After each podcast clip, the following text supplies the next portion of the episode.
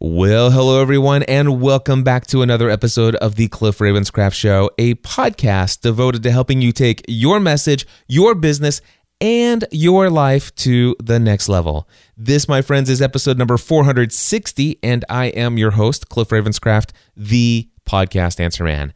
In this week's episode, I am so excited to share with you an interview that I recently did with Tammy Helfrich from Right Where You Are. Quite some time ago, Tammy had invited me to be a guest on her podcast. In fact, I, I got to tell you, while I was working on my health and fitness journey all through 2015, I didn't do any podcast interviews whatsoever. And of course, many of you have been following my journey here this year through the year of identity and a lot of things that have been processing. And I've done very few podcast interviews all the way up until, well, this month, July of 2016. And as a result of that, I've had a waiting list of more than 60 people who are waiting to interview me on their podcast. And well, my friends, I am full on back into everything, ready to go. I have so much clarity about where things are heading for my business, for me personally, and so many other areas of life. Things are just absolutely rocking right now. And one of the things that I decided to do leading up to this next session of Podcasting A to Z, which by the way starts this coming Monday, August 1st. If you want to sign up, head over to podcastinga2z.com. Let's work together. But anyway, one of the things that I knew that I wanted to do leading up to Podcasting A to Z is that I wanted to actually get back on some of these podcasts as a guest. I happen to know that one of the fastest way for me to grow my audience and get my message out to new people who may have not yet heard about me is to be a guest on other people's podcasts. And I've had this waiting list for so long, and I scheduled 25 blocks of time over the course of the first two weeks in July.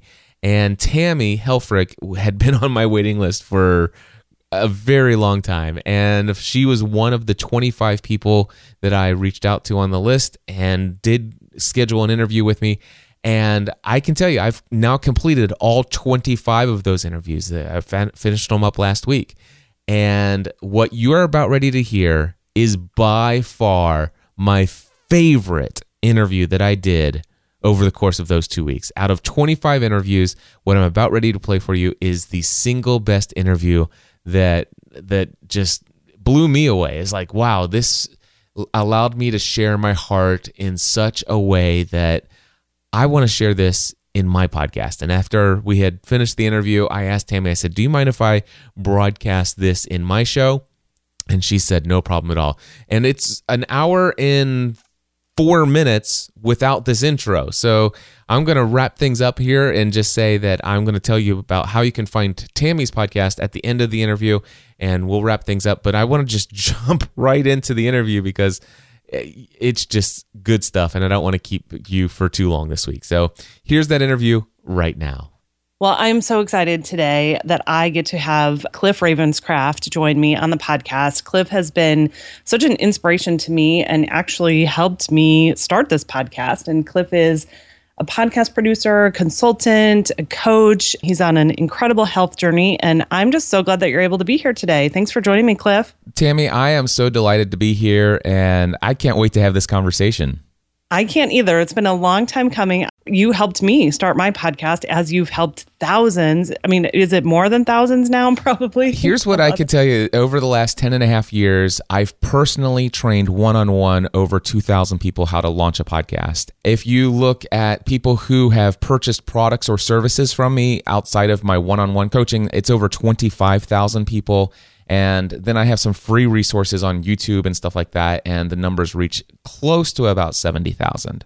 So wow. it's been a huge blessing and, and an honor. And it, yeah, it, it's what God has done in my life. I, it, it's, I can tell you right now, there's, there's something bigger at hand than Cliff Ravenscraft. That's for sure.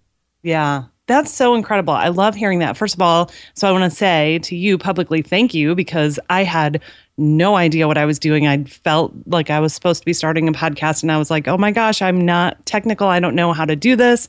And you walked me through step by step by one of your courses and it was amazing. So I would tell anybody who's thinking about starting a podcast, Cliff's your guy. Thank you for that. So tell us about starting your own podcast because that was a journey. You were in the insurance industry before that, right? I was. So here's what I can tell you. I've been telling this story, and I could tell this story for two hours, or I can still t- try to condense it down to two and a half minutes.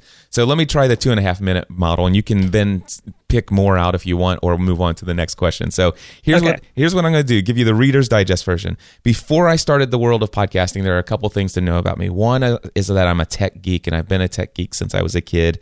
Number two, I'm a very faith based Jesus kind of guy.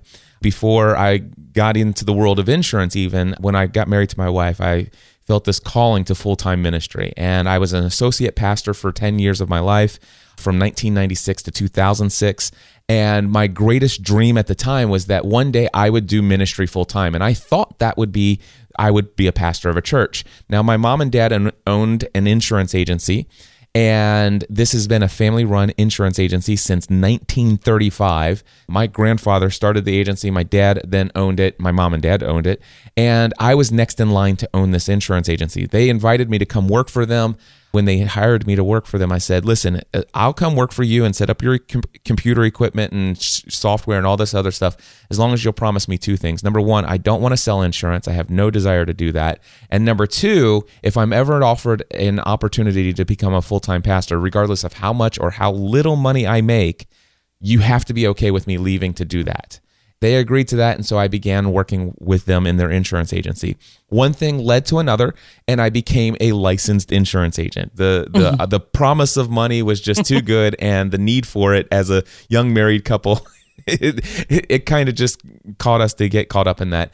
Ultimately, after 11 years of doing insurance, I was at the place where in northern Kentucky, making $87,000 a year plus all kinds of insane benefits traveling around the world on top of that is a very good income due to our cost of living here is so low.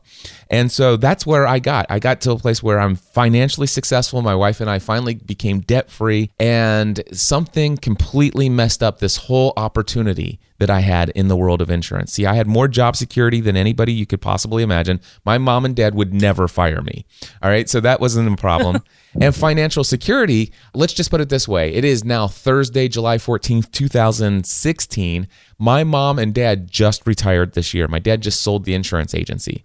So, which is crazy to think of. But if it if if I would stayed in insurance today, I would own the insurance agency, and my income, personal income, would be about 1.5 million dollars a year, easy, minimum.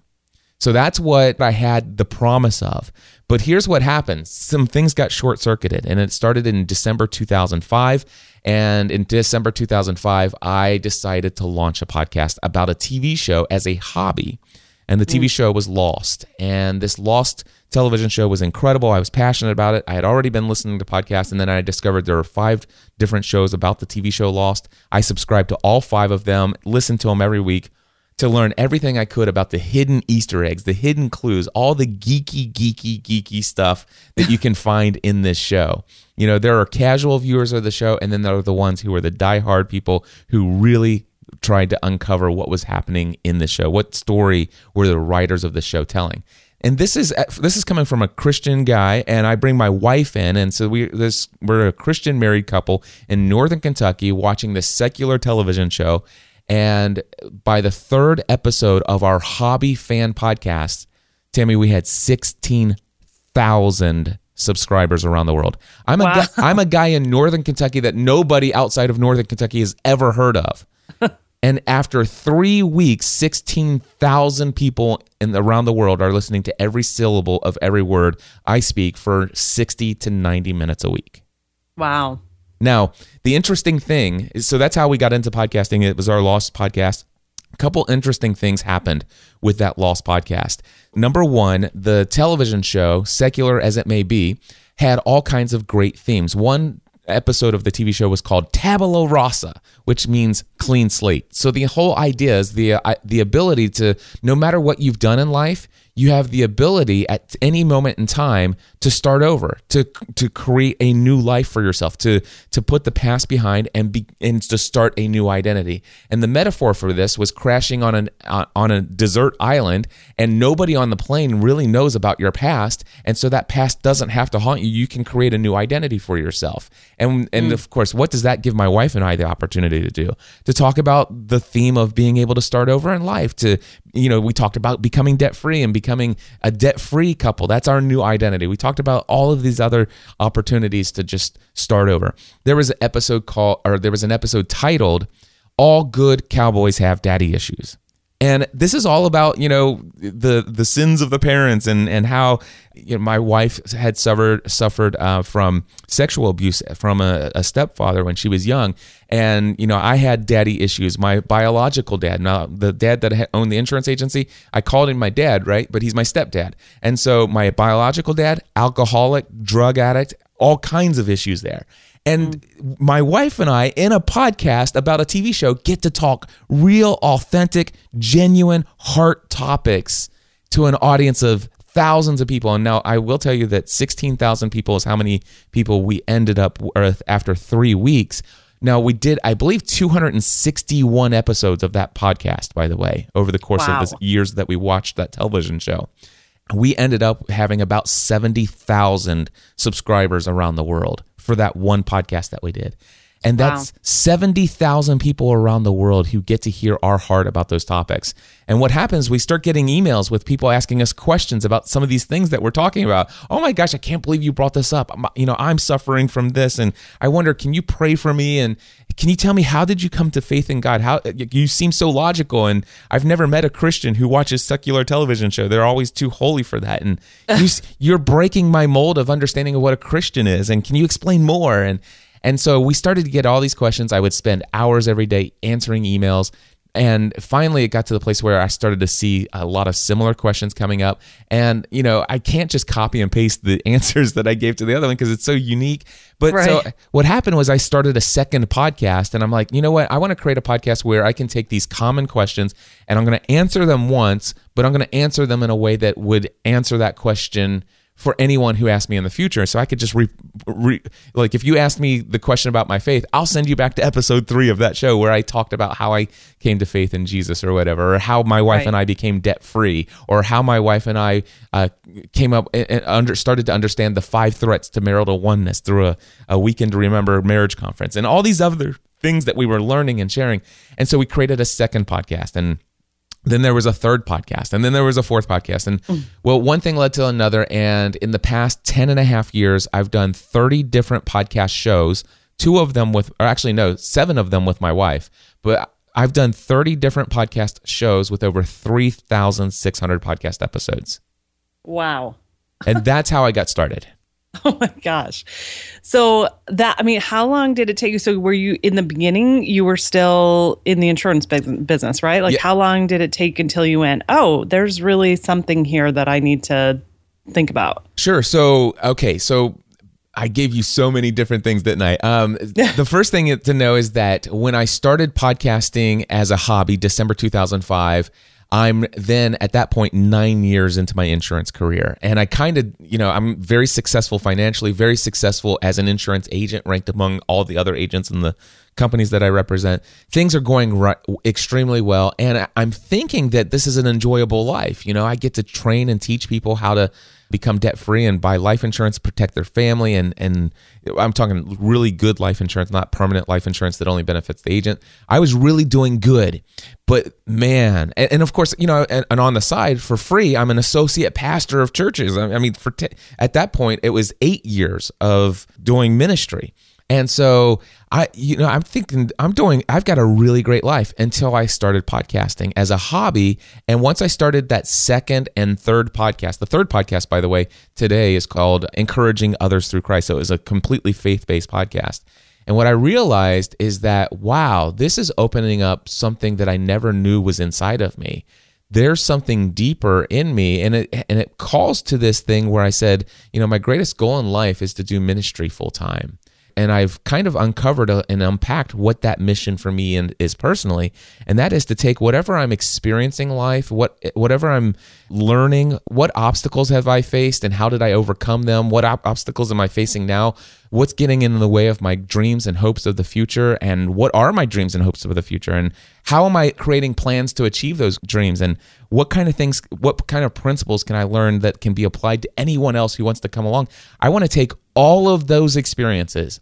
And I found that my true calling in life is to create content that is entertaining, educational, encouraging, and inspirational. My desire is to take my life and what I'm learning and to use it in any way possible to benefit and serve the lives of other people so that I can have a powerful and positive impact in their lives. That's what I discovered. And I realized that podcasting was offering that to me in a way that a full time ministry in a traditional church setting. I mean, it couldn't even come close to what was happening in the emails that I was exchanging with people. You got to understand. I was for eight years as a associate pastor working part time in the church. I had people come to me with all kinds of things over the years, but never were people as transparent and authentic with what their genuine experience was in life than through the emails and the phone calls that I had with the people who were listening to my podcast.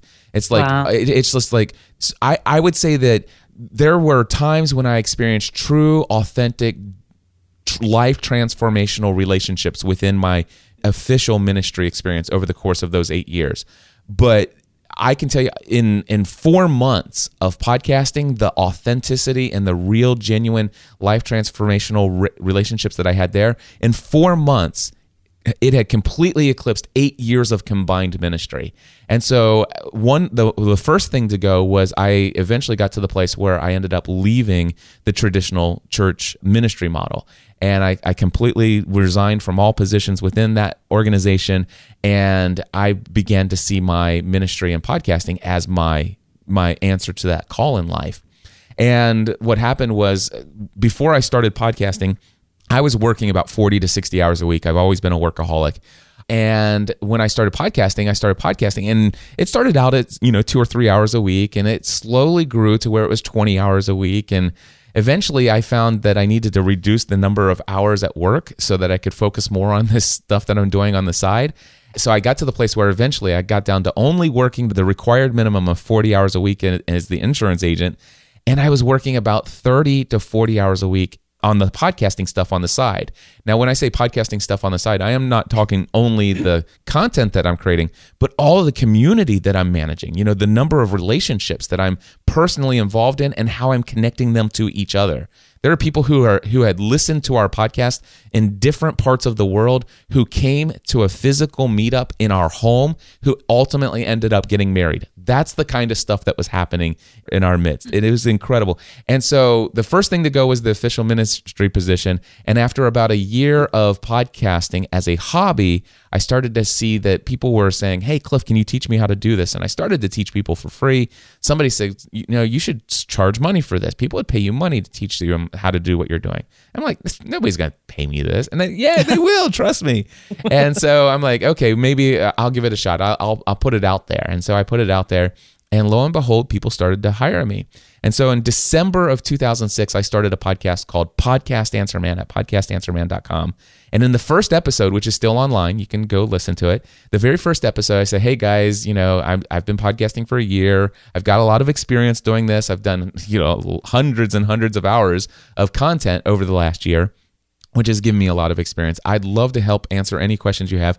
My goal for this podcast is, you know, I have this crazy dream. I don't know if it could ever come true, but man, if I could ever end up doing this full time, becoming a full time paid consultant, teaching people how to podcast within the next five to 10 years, that would be a dream come true. If you were to ask me if money were no object, what would I do?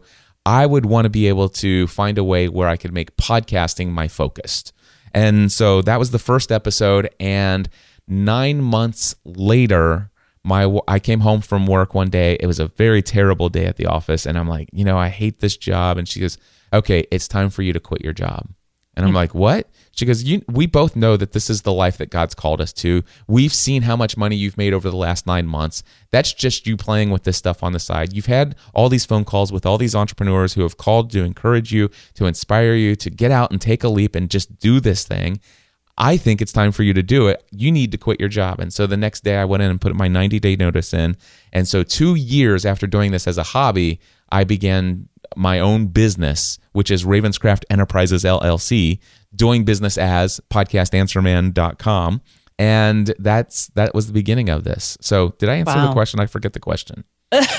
no, yeah, you did. There's so much. Oh my gosh, so many avenues I could go there. So first of all, I want to say I love that you recognized that traditional ministry, while so important and so thankful that people do that, that there are so many different avenues to do what God has called you to do. I love that because I'm a big proponent of that. I've always um, when I kind of went through my own transformation a few years ago, you know, you instantly think, oh, you have to go into traditional ministry, and you don't. Like, there's just what you said there you were impacting people in a way that you never had. So i love that. And I, I always encourage people to think about how you can just be used by god right where you are in however whatever situation you've been in.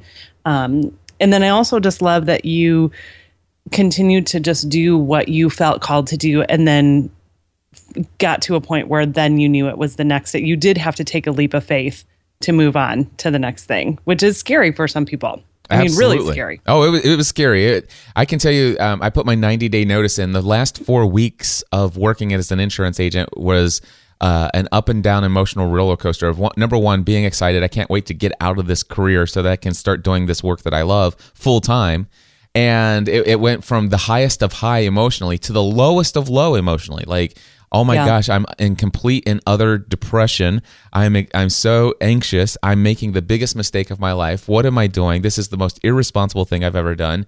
Uh, what if I completely fail? And there were, I will tell you, the week before my last day at the office uh, in the insurance work, um, the very last week, there was one night that I didn't go to sleep that night because I was literally afraid that if I closed my eyes, I was going to have a heart attack while I slept that night and I wouldn't wake up the next morning. That's oh. how much of a panic attack I had.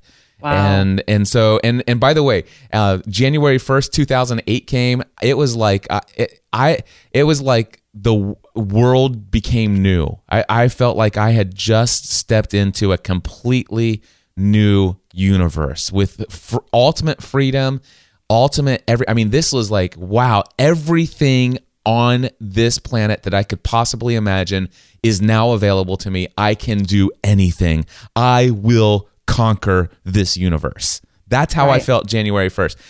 Until about, you know, three or four hours later, I'm like, okay, now what do I do with all this? and right. the first year was a complete roller coaster. And, and one thing I will tell people is I went from $87,000 a year plus amazing benefits to the 2008, something that many people know about my story is that for the first nine months, I worked seven days a week without a day off, working around the clock, working about 12 to 14 hours a day. And then after September, I finally decided to take one day a week off. And so uh, I took Sundays off. And to take that day a week off, I agreed to myself because I had a really harsh boss. You know, his name is Cliff Ravenscraft. Right. he, he's a slave driver, let me tell you to negotiate with my boss to get my day off, I had to increase the number of hours that I worked the other six days a week. So I started working 14 to 16 hours a day the other mm. six days a week. And let's just tell you two things about that first year of going into business for myself. Number one, it was the most difficult year financially I've ever had in my life. And I, we, in the early days of my wife and I getting married, we had some pretty difficult days. Before I got into the world of insurance, things were tough financially, but nothing like 2008. So at the end of the year, by the way, my business was profitable the first year. I had a CPA and he said, Congratulations, Cliff, your business is profitable. And he says it usually takes three to five years for a brand new business to become profitable. I'm like, okay, uh, that's great. So what does that mean? It means that the business, you know, because it's it's an LLC, it's an S corp election. So the business is it's, it's a, its own entity, and the business was able to pay for all of its overhead, which means its operating expenses, website and servers and office supplies, and it also paid. You know, the business actually gave health insurance benefits to its all of its employees. So full, complete, 100% health insurance benefits to all the employees. Which, by the way, I'm the only employee. Right. but um, anyway, the, but the business did pay for its overhead and it paid for health insurance for me and my family. Now, it also had to pay payroll for all of its employees. Again, I'm the only employee. But Right. when it came to the end of the year, the only reason my business was profitable that year is because, well, the the the sole employee for that year only got three paychecks, Mm. and it was the last three months of the year. My total net income from my business, net personal income, eleven thousand dollars. wow. That's how much money I made in personal income after all of that work that year. But here's what I can tell you. There were every single month my wife and I sat down to do our accounting. We went to pay the bills, and every single month one of the two of us was in absolute bawling tears. Mm. It was either me or her. Never was there a month where it was both of us. So one month it's her sitting down at the checkbook, writing the checks, writing, you know, tears streaming down her face, and I'm encouraging her. It, the other one, it's me staring at the spreadsheet, tears running down my face, and she's encouraging me. Never was there a time where we were both down at the same time. It was That's an great. incredible thing. It was the most difficult year financially, but here's what I can tell you.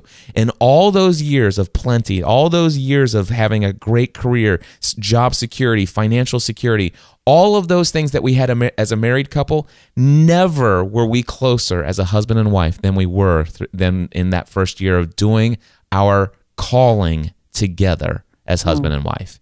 So it, even though it was the most difficult year financially, it began a new chapter of our life as husband and wife that I will I, I would go back and live that financial hell over and over and over again if I had the opportunity because that was the most incredible start to this new season of life for us. Wow. Thank you so much for sharing that because, I mean, first of all, that's real. That's what happens. There's when you take a big leap like that, there are sacrifices that you have to make, but it sounds like also your perspective just completely changed. You were having more freedom, even though you were making less money, and you were building this foundation with your relationship that you never could have done had you not taken that step. Absolutely. I heard a quote for the very first time the other day. It might have been just like one of those images on Instagram where somebody pastes a quote over top of it, but it said something like entrepreneurism. It's the one place where somebody will work 80 hours a week so that they never again have to work a 40 hour work week. Right. but I, I that's that's great. Um I also love though that you took a different route because some people's stories don't have that same ending, you know, that financial strain and that those really challenging times can be really difficult on a marriage instead of bringing you closer. So, could you just tell us some of the things? I mean, you already did about how you you were both not in that dark place at the same time, but were there other things that you did during that time to help keep your marriage together and you know moving in the same direction? Sure, I, do. I actually do know many people. There, there was one particular podcast that I listened to that I turned to for a lot of wisdom and advice in creating an online business because I knew nothing about this stuff when I started.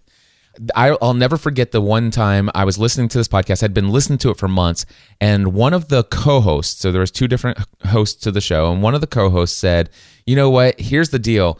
You have to put yourself into this and it's going to take a lot of work and you're just going to have to you're just going to have to dig deep and you're going to have to you're you're going to have to surround yourself with people who who believe in you and if somebody doesn't believe in you you need to get those people out of your life. Because if you surround yourself with people who don't believe in you and what you're doing with your business they will bring you down and you will fail and so you need to eliminate those people from your life and he says, just to give you an idea, I lost my wife as a result of building my business. And, you know, mm. that was something I was willing to sacrifice.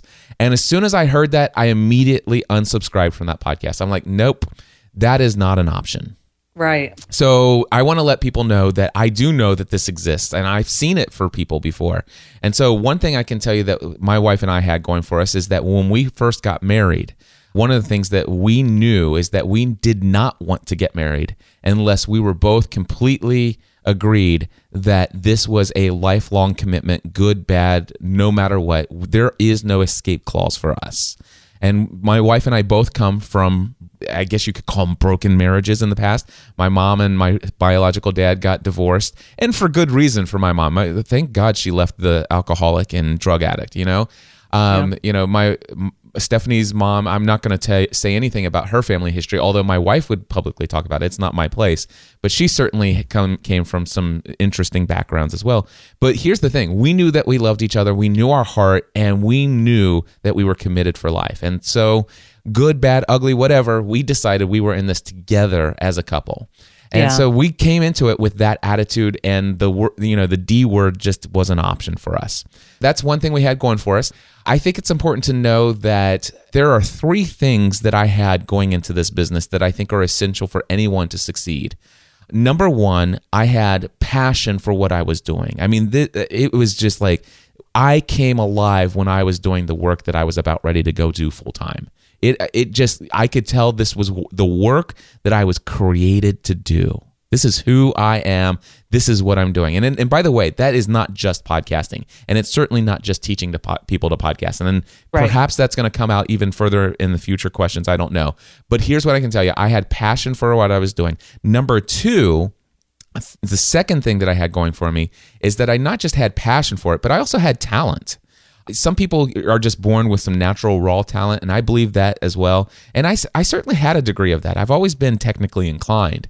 But the other thing that I had going for me is that I put hours and hours and hours into practice or in, into the yeah, well, the practice of what I was doing. I'd already by the time I started doing this full time, I had already put hundreds and hundreds and hundreds and hundreds of hours into this. I if I had to guess, I probably had about 900 to 1000 hours of podcasting alone before I actually decided to leave my career to do this full time. And and so that's just how much I was just already this is just I, I know more about podcasting in two years than probably what many people will know in a lifetime of podcasting. Right. So th- I, that I had the talent. So that's number two. I had a lot to offer in this area. But here's the thing: a lot of people have passion and they have talent, and they go out and create businesses and they fail. Right.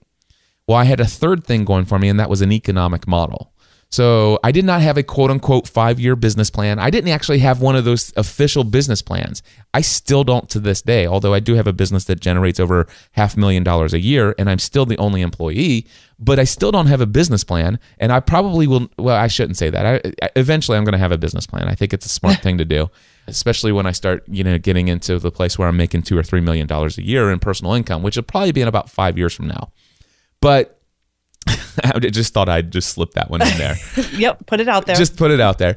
But uh, but here's what I can tell you is that I didn't have a business plan, but I did have an economic model during those 18 months. Well, actually, during the so I started podcasting in December 2005. About six months into it is when people started to pay me. So there was 18 months of people paying me mm. to do what I was doing before I spent the first day. So a lot of people when they start their businesses online, you know what they do is they have passion, they have talent, they have an idea, and they think they have an economic model, but the reality is they still haven't made their first dollar yet and they're trying to create a business. Right and and I can't be, begin to tell you the number of people who've said, Cliff, I want to hire you as a coach. I, I want you to teach me how to podcast. And I say, well, tell me why you want a podcast. What kind of goals do you have? I say, well, I lost my job about six months ago, and I figure I'm going to just, you know, I'm I'm sick of the job search. I'm going to start my business. I need this thing to start generating some income within the next three months. I'm like, good luck with that. Right. you know, um, right. yeah, I don't think I'm the guy for you. I, I think what you want is you want one of those get rich quick internet marketing coaches uh, right. because that's not who I am. I'm the get rich five, ten years down the road guy. Yeah. after lots of hard work. And today I'm the I'm the get rich a little bit quicker than what I did, and maybe while without actually working as hard as I did back in the early days, because I know a whole lot more things that today that I wish I would have known back then. But right. Anyway, I forget where we were. Where yeah. where are we? No, the, you were telling me the the things that you did to kind of keep your marriage oh, intact, which is so the, great. And so keeping the marriage together. So so the the first thing that we had is that we had a business that would succeed. I would love to tell you that I just stepped out in faith and I just said, you know what? I have no idea how this is going to work out, but I just trust that God's going to provide for every single need. I wish I could tell you that I had that much faith, but I didn't. No, I what I had is I had 18 months of generating some income that said, you know what, here I'm bringing in about two to three thousand dollars a month right now, just doing this on the side. Now, sure, on the side for me is 40 hours a week, Right. but wow, what if I could actually put all of my time and I wasn't distracted by that day job? I wonder if I could punch that up to four or six thousand dollars a month. And well, I was convinced and confident that I could, and I did. So Yeah. I, I had that going for me, and and I, I think that's important to know. And not only that, but my wife knew. And and while I will tell you that those three things are the three things that are essential for everyone who wants to create a business for themselves, you have to have passion, talent, and an economic model. But I also believe that if you want, and by the way, I could if I had all three of those things, and even if I didn't have the support of my wife, I could succeed. It might cost me my marriage, but I could still succeed if I had those three things. But here's the deal I didn't want to succeed at the expense of my marriage. Right. So the other thing I had going for me is the fact that my wife was on the same page with me. This Yeah. is something that, and I, I can tell you right now, if my wife was not on the same page with me, I would not have left my career in insurance. In fact, it was her idea. Right. I've got it in recording. As soon as we had that conversation, we immediately I said, "Can we record a podcast right now because Yeah. I am so on board with you, but if we don't record this right now, I'm going to probably back out by tomorrow morning." So let's tell Right. the entire world that I'm about ready to quit my job so that I'm at least on the hook for the, doing it because then if I don't do it, I have to come back and tell everybody in the world that I I chickened out. Yeah. So I have it. It's her idea. So that's the that's the other thing. I, I just want to encourage people out there who are thinking about this stuff. Share this stuff with your wife. You know, this is something I've seen time and time again. I go to these conferences. You know, people are like, Cliff, I love what you're doing. I listen to your podcast and I've been doing what I'm doing on the side. I've been blogging. I've been following your journey. I want to be just like you. And, and I've got all this stuff and, and, and things. And the, you know, I, and they're, they're at this conference. They just came up to me after I've just spoken on the stage and they're like, the one thing I just can't get, my wife just doesn't get this, you know? And I'm like, well, mm. where is your wife? Well, she's back at home with the kids.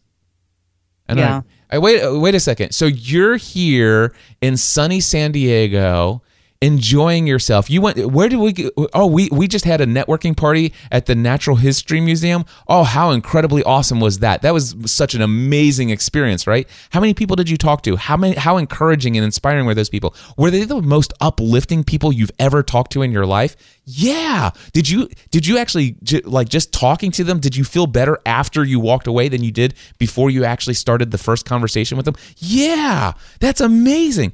Now, isn't it amazing to walk around and see all this great stuff people are actually doing what you want to do? Isn't that even more inspiring to you? Yeah. Now, how often does your wife get to experience those things? Right. Take mm. your wife with you. Yeah. If you here's what I want to say. If you in and if you're going to invest in a conference, invest in childcare. Mm. Invest in an extra plane ticket. You know what? And the good news is if you're married, you can share a hotel room together. You know, so you don't have to buy two hotel rooms. Take your spouse with you. Uh, Take bring, and that's the that's my big advice. Bring your spouse on the journey with you. Share it with him or her because doing this together is the only option in my way to make it succeed. Now, I'm not saying that your wife or your husband has to be in the business with you, but boy, bring them along for all the perks. Absolutely. Absolutely. Thank you for sharing that. That's so good. And so, what I find fascinating is that watching your journey of how you and your wife have now branched off into really focusing on your health for the last year or more, right? So, can you talk just a little bit about that? Sure. Um, do you still have another 20 minutes? I do. Yeah, we're good on time. Okay, because I, I because I would love to tell this story because this is something I'm really passionate about right now. You know, you think I'm passionate about helping people out there take their message, their business, and their life to the next level by creating an audio podcast. Heck yeah, I'm passionate about that. But man, something I'm really passionate about right now is about what I'm about ready to tell you. So you know, going back to 2008. Now, first of all, I've always struggled with being an overweight guy since I was 18 years old. Although the funny thing is, I've got pictures of me 18 years old without my shirt, water skiing, and I remember just feeling how fat I felt back then and how self-conscious I was with without a shirt on. Um, you know, going out in my bathing suit to go water skiing when I was 18, 20 years old, and I look at those pictures now and I'm like, man, I'd give anything to look like that guy. But here, back then, I thought I was a fat kid. You know, I, I thought I was fat then, and so so much of this in my mind was just mental. For whatever reason, I just continued to g- gain weight. Of course, for whatever reason. Okay, for the fact that I kept stuffing crap down my pipe hole and and never worked out. Um, so maybe for whatever reason, there were actually a couple good reasons why I continued to gain weight excessively. And when I began working, I took on the attributes of of my stepdad, which I admired and and and always wanted to make him happy. Right? You know, I'm working for my dad, and and I want to make him happy. I want to I want to make him proud of me. And one of the ways that I know that he finds a lot of pride is in the work that he does. You know, when he succeeds in his business, when he succeeds financially, that's how he feels good about himself. And I figure if that's how good, I mean, it's, it's just obvious that, and I, I, I don't fault him for that. I, my dad is a very successful man. He built something amazing, and I love my dad, my stepdad. I love the guy. And so I wanted, I, I knew that that's how he saw success and that's how he was proud of himself. So, how do I actually make him proud of me? Well, I, I guess working hard and succeeding financially, right? So right. I pour myself into my career just like I saw my dad do. And so I became a workaholic. I'm working around the clock. Remember, I told you before I started podcasting, I'm working 60 hours a week. Yeah. And that's 60 hours a week sitting at a computer desk all day long, waking up in the morning, driving to the office, sitting at a computer, and going home. And all, by the way, the only thing between g- getting up in the morning, going to the office, going home, and maybe spending a little time with the wife and kids, the only thing I did outside of that was stuff tons of food in my face in the mm. morning during my break anytime i experienced any stress at all we had an office right next to a little convenience store. So sure let me go get a 99 cent bag of doritos right. and a 20 ounce diet coke. And let me go ahead and do that two three or four times a day every single day. And by the way at lunch let me go ahead and order a lunch which is a big huge cheeseburger with bacon and and cheese and melted fr- fries with melted cheese and bacon on them. Let me do that every single day. And then let me go home at night and have seconds and thirds because it just makes me feel good inside. Yeah. By the time I began podcasting, I'm already this big, huge fat guy. And so my health and fitness has never been uh, that's not something that was ever modeled for me. Health and fitness, you know, focus on eating healthy and stuff like that. That's just never something that was modeled for me. And I again, that's not me blaming that on anyone. It's just sure. wasn't my lifestyle. Right. And it wasn't a it wasn't a concern of mine. What was modeled for, what success was for me was working hard and being financially successful. That is what success was for me, and that's what I was pursuing. So I was pursuing a successful life.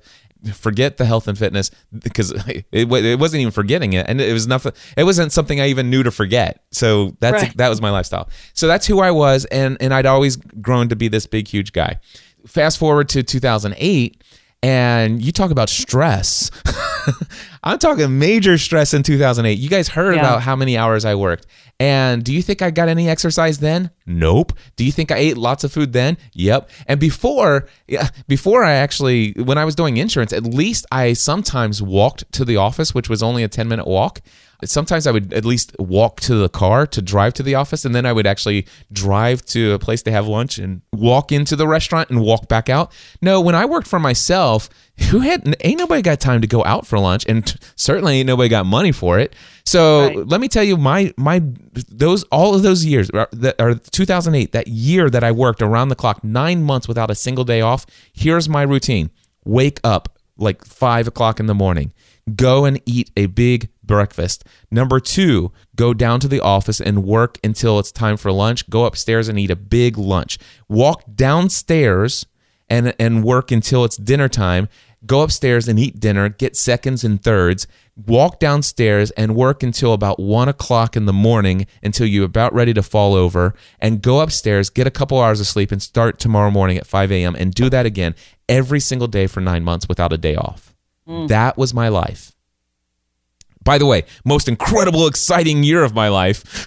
Right. but, but, but physically, fitness wise, that was my fitness routine. Yeah. It, it, was literally, and by the way, by the time I got a pedometer and figured all this out, my average daily step count, for those of you who are step counters, my average daily step count was about 270 steps per day. Wow. For the year of 2008. Wow. That's my health and fitness, my friends. That's my experience. Yeah. So at the end of 2008, I decided to celebrate my first year of business on my own with a 24 hour nonstop live podcasting marathon. I literally be, broadcasting live to the world. My wife and I, I, well, she, I didn't expect her to do 24 hours, but I would be behind the microphone for 24 hours nonstop, broadcasting 24 different podcast episodes. That's what I was doing. And around hour 23, all of a sudden, I literally felt like somebody had just taken a sword and stabbed me about five times in the gut. And um, I, am like, I'm I'm suffering through this, eh, but I'm going to finish this 24 hours because you know what? Once Cliff Ravenscraft sets his mind to something, he doesn't give up. So I sitting there, I'm literally, I'm. It's a good thing I wasn't actually physically stabbed with a sword because I would have bled out before I went to the hospital. So mm-hmm. I finish this thing. I'm in writhing pain. I get my wife after the 24 hours is up. We drive to the hospital. Turns out that I have massive gallstones, gallbladder attack. And um, I won't go into the long story here, but I'll just tell you that I spent two weeks in the hospital. I almost died.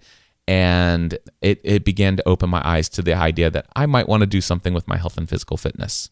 So wow. this was January 2009. I'll fast forward and tell you that once I recovered from that, it took a couple months to recover from all of that and I started doing this 10,000 steps a day and I started to learn about healthy eating and, and eating whole natural foods and and not going on any fad diets, but eating the Mediterranean style lifestyle of foods. The people in the Mediterranean world are the longest living people in the world. The kind of foods they eat are lean meat, fish, chicken, nuts, whole grains, beans, and fruits and vegetables. So that's what they eat. And I started eating that and work, walking my way up to 10,000 steps a day.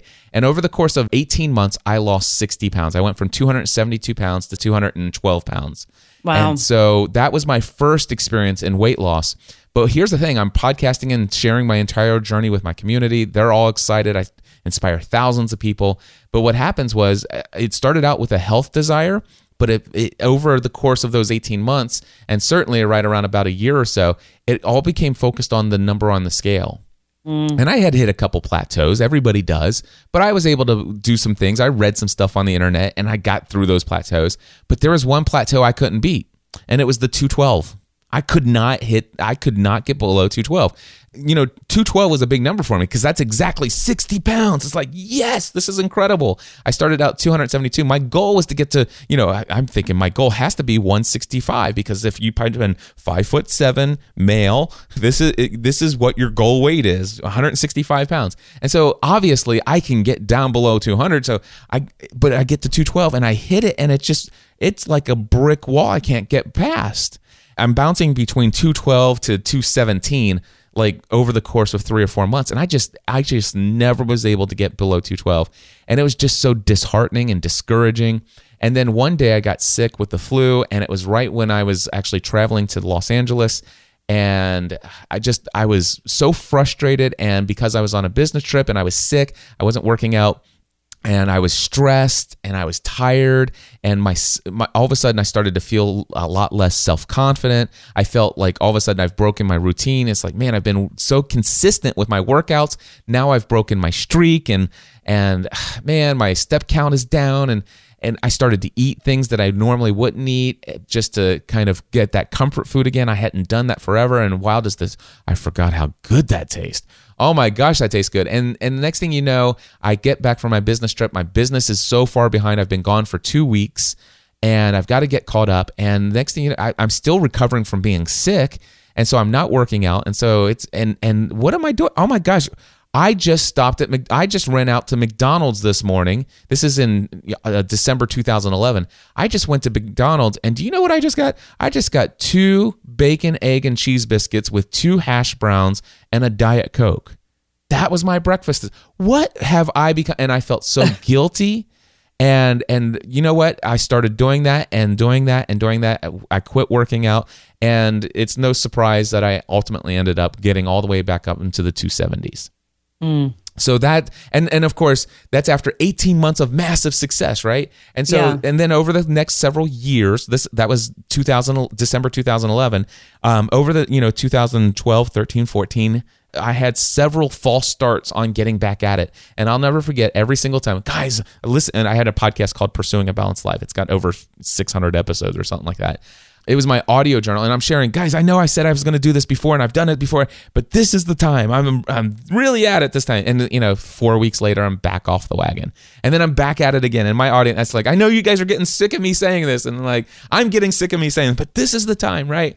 and and you know finally and finally i get this one guy that says cliff I, i've been listening to your podcast his name is glenn johnson this is like september 2014 he says i've been listening to your podcast and i'm a i'm a certified nutritionist i also am licensed in kinesiology i don't even know what the kinesiology is i today i still haven't even looked it up um, but he, he's like, I'm like, I, I have years and years of physical therapy experience. I have all of this experience. I'm a professional when it comes to helping people with health and nutrition. And you've inspired me. I, you are you're the one who encouraged me to start my podcast. And I've been hearing your journey. And you know what? I would like to offer you all of my services. I will be your personal fitness coach. I would love to offer this to you. I don't want anything in return. I'm just offering this just as a way to say thank you.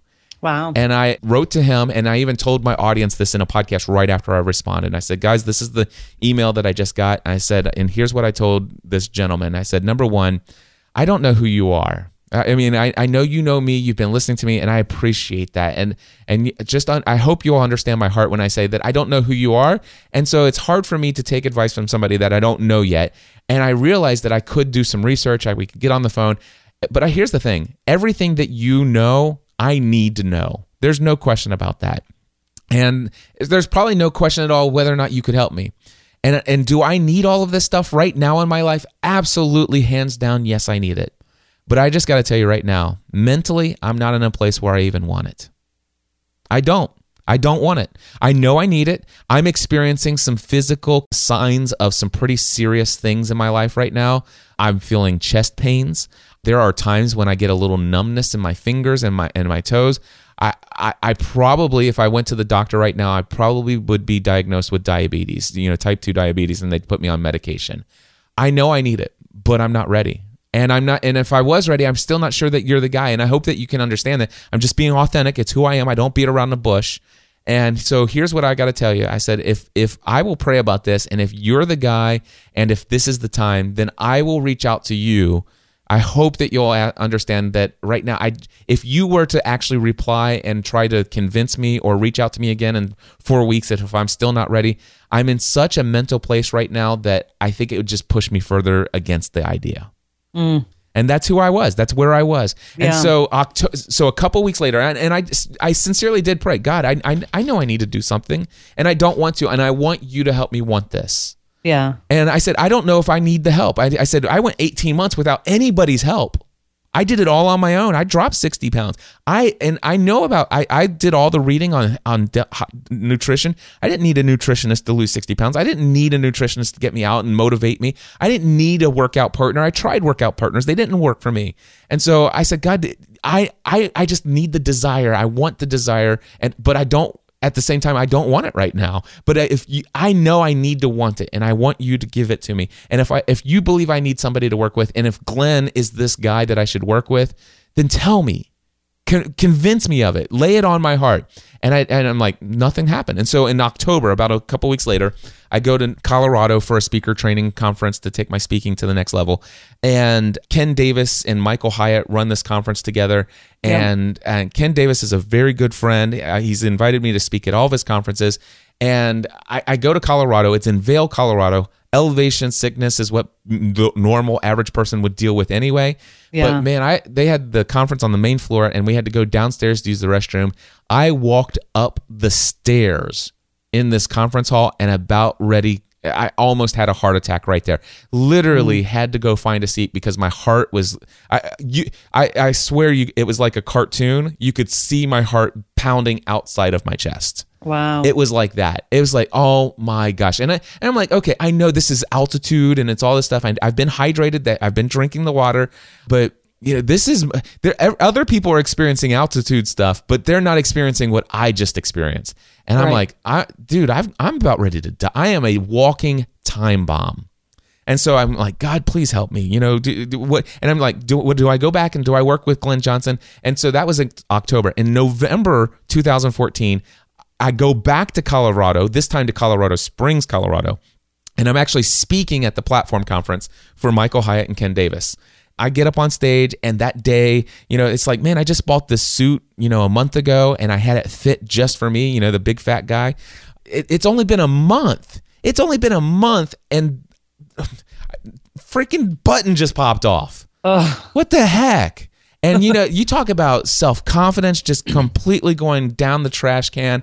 I get, you know, of course, I get up on stage. I've been trained professionally, and I get up and I give a, a message, and everybody tells me how inspiring I am and all this other stuff. And I got to tell you, Tammy, I've I've had the benefit of of inspiring hundreds of thousands of people around the world people are just like cliff i want to be you i want to live your story this is what you've done is what i want to do and every time i hear that tammy i feel like a complete fraud mm. And i and i don't want it for anyone yeah. i'm like i can't I, I would love to accept your praise and just soak it in and just let it warm my heart knowing that i'm living in the center of god god's will for my life but i know it's an absolute freaking lie mm. I am not living. God's will is not for me to live inside of this physical body. Yeah. This is not who I was designed to be. And here I am on display, on stage, spotlights on me, showing me for who I really am. The guy who is clearly not living a life well lived. Wow. And and yet everybody wants what Cliff has. Yeah. And so that you know, it so there's there's no joy, there's no fulfillment in this uh, this privilege, this honor of inspiring these people. You know, and yes, I've actually done things that people are change, life changing stuff, and and yet there's no fulfillment. And I, just, I another quote I recently heard: "Success without fulfillment in life is the ultimate failure."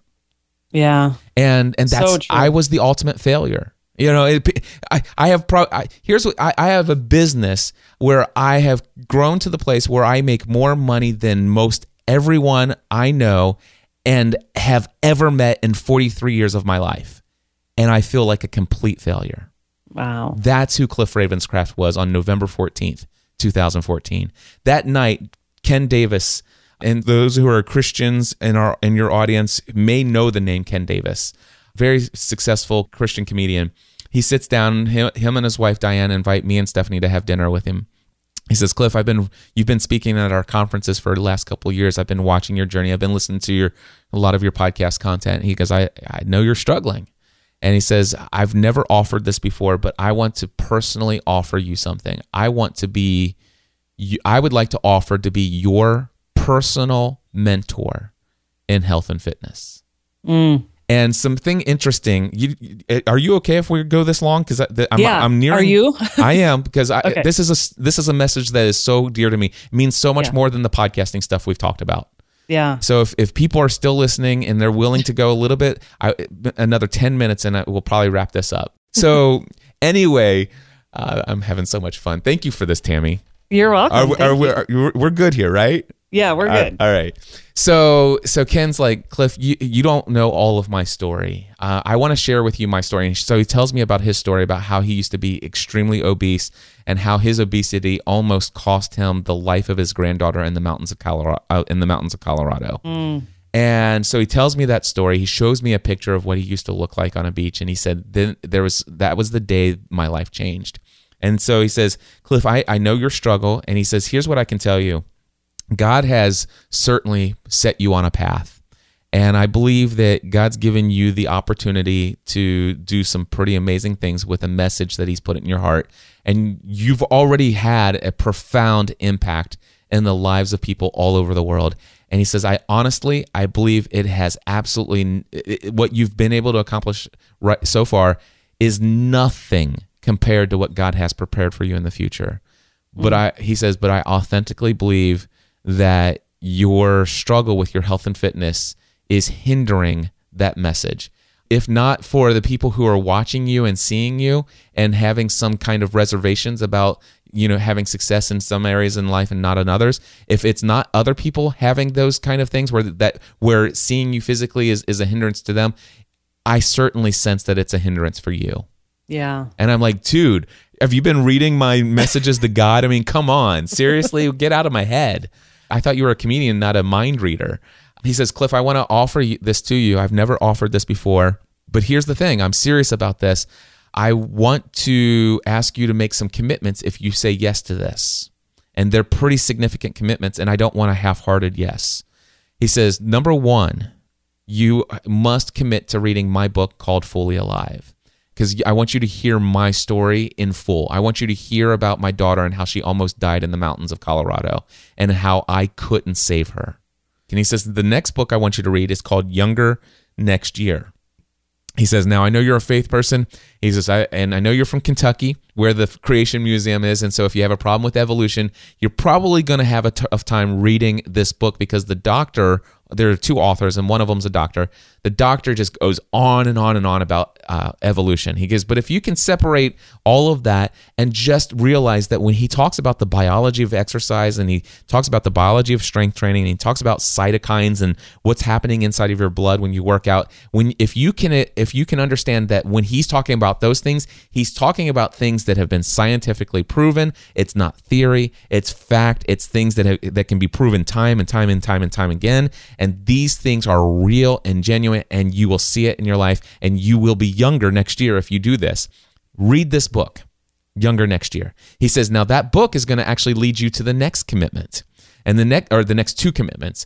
The, the next commitment is if you say yes to having me as your personal mentor in health and fitness, I am going to ask you to commit to working out six days a week, every week, for the rest of your life not no less, no more. Six days a week, every week, for the rest of your life. Now, event initially, because of where you are right now physically, that's going to be mostly just be some light cardio work. But eventually, the other part of that commitment is that two to three of those days each week will become strength training. This means you're going to go to a gym and you're going to have somebody teach you how to lift weights. And the purpose of lifting those weights is literally tearing apart every tissue of every muscle in your body every week so that you grow back stronger. And it's going to be painful at first, and then it's going to, and then you're just going to be sore for the rest of your life. But I promise you'll you'll come to the place where you love the soreness. And yeah. I'm like, wait a second, okay. So and he says, and but wait, there's more. And I'm like, Ken, come on, seriously? He goes, yes. So he is in in May, which is in six months, in Nashville, in my hometown. There's a triathlon. Now, by the way, Ken at this time is at I think he's I think he's 69 years old. Okay. 69 years old. He says, "Now in May, I'm running a triathlon. This and it's a sprint triathlon, so it's pretty easy." He says, uh, "It's 200 yards of swimming, 10 miles of cycling, and two mile run." And the the final commitment that I'll ask you to make is that you must complete that triathlon with me May of next year, which is in six months from now. He says, Now I'll give you time to think about this. You know, I only want you to say yes if you're 100% in. I sit there, I said, Ken, do you mind if I pray about this? And he says, Sure. And so I waited and I was just silent. We were sitting there at the table and it's like five seconds went by. It felt like three and a half hours. Yeah. so, but five seconds later, I said, I'm in. He's like, What? I said, Yeah, I prayed about it. I'm in. And I said, what? And so then I told him, I said, what you don't understand is that I've been praying, you know, God, is there somebody that I need? And Ken was the one. I, it, yeah. it, it, was clear. You know, I've been saying, God, is, is, Glenn Johnson the guy that needs to help me? And he's like, Ken is the one. yeah. Take this, Cliff, and run with it. This is what you've been asking for. This is what I have prepared for you. And that day, I will tell you right now, that day, I changed my identity. I went from Cliff Ravenscraft, the workaholic, to Cliff Ravenscraft, the endurance athlete and bodybuilder. Yeah. And since then, I've been working out six days a week, every week, and have not failed to keep that commitment.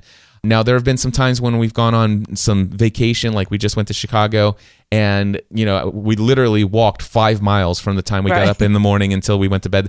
But outside of those very few occasions, working out six days a week. And here's the deal: in the last 19 months, I've burned over 100 pounds of fat, and I have added 26 and a half pounds of muscle to my body. When I look in a mirror, I actually am excited about myself. The other thing is, is it's not about the weight for me.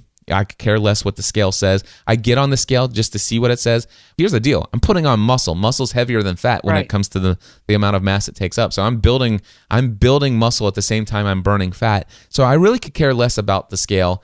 And if there's anything I measure, I measure body fat percentage. I, you know, I do have an ultimate goal. I'd like, I, I know I, I, I don't believe I'll ever weigh 165 because I, I the, with the just the amount of organs and bones that I have in my body and the amount of muscle that I desire to have, that's all of that alone will be more than 165 pounds. Right. Now, I'm not going to be Arnold Schwarzenegger, but I am going to be on the front cover of Men's Health or Men's Fitness magazine at some point in the future. And Awesome. I, and I've told that to people, and they say, "Well, Cliff, you know, only celebrities do that." I said, "Well, then I become a celebrity." That's Right. That, th- my goal is to be on the front cover of Men's Health or Men's Fitness magazine without my shirt on, and to have that be freaking impressive.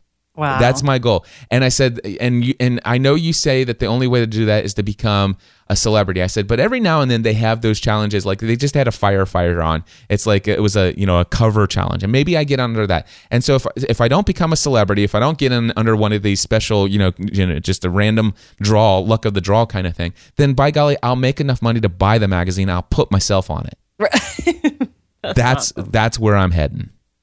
Wow. Gosh, there's so much in there. And I know we've gone long, but I really, really appreciate you sharing that because um, I've kind of been on my own health journey as well. And a lot of the things that you said have really resonated with me. And I love the fact of you um, being able to say, like, you weren't ready. You know, you have to be, because at the end of the day, anybody can try to help you, but until you are ready to change and are ready to commit ahead of time to what you're going to do, you're not it's never going to be lasting change. And so it's been so fun to watch your journey and see you doing new things and biking a lot and um, trying all new kinds of things and doing it together with Stephanie, which is um, also something that I love about your story. Thank you so much. It, it has been incredible and it, it's changed my life and it's changed Yeah. every area of my life. Yeah. That's so great. Oh my gosh, we could talk for a whole nother hour or We longer. but thank you again so much. This has been so great. So much great insight about business and health and marriage. And um, I just love, I, I truly believe that God is using you in amazing ways to help people right where they are and, and what they're doing. So tell people where they can find you. Absolutely. Uh, they can find me at podcastanswerman.com. It's the home of everything that I do. And you can find out all about the stuff I have related to podcasting. If anybody's interested in podcasting, I have a course where I teach people how to podcast. It's where a majority of my income comes from. And I teach people how to podcast over a course of four weeks at podcastinga2z.com. But you know what? More than anything, I, I, I hope that you'll check out my show called, uh, it used to be called Podcast Answer Man. And I used to have 30 different shows. And today I only have two shows that I produce on a regular basis. One is called Family from the Heart. I do that every week with my wife, except for the summer. We take the summers off, but you can go to familyfromtheheart.com and hear Stephanie and I talk together every week just about random stuff going on in our family. And then I also have the show that used to be called The Podcast Answer Man, and now it's called The Cliff Ravenscraft Show. And if you've enjoyed me talking at all here about anything that you've heard, then The Cliff Ravenscraft Show is simply a weekly dose of what you just got.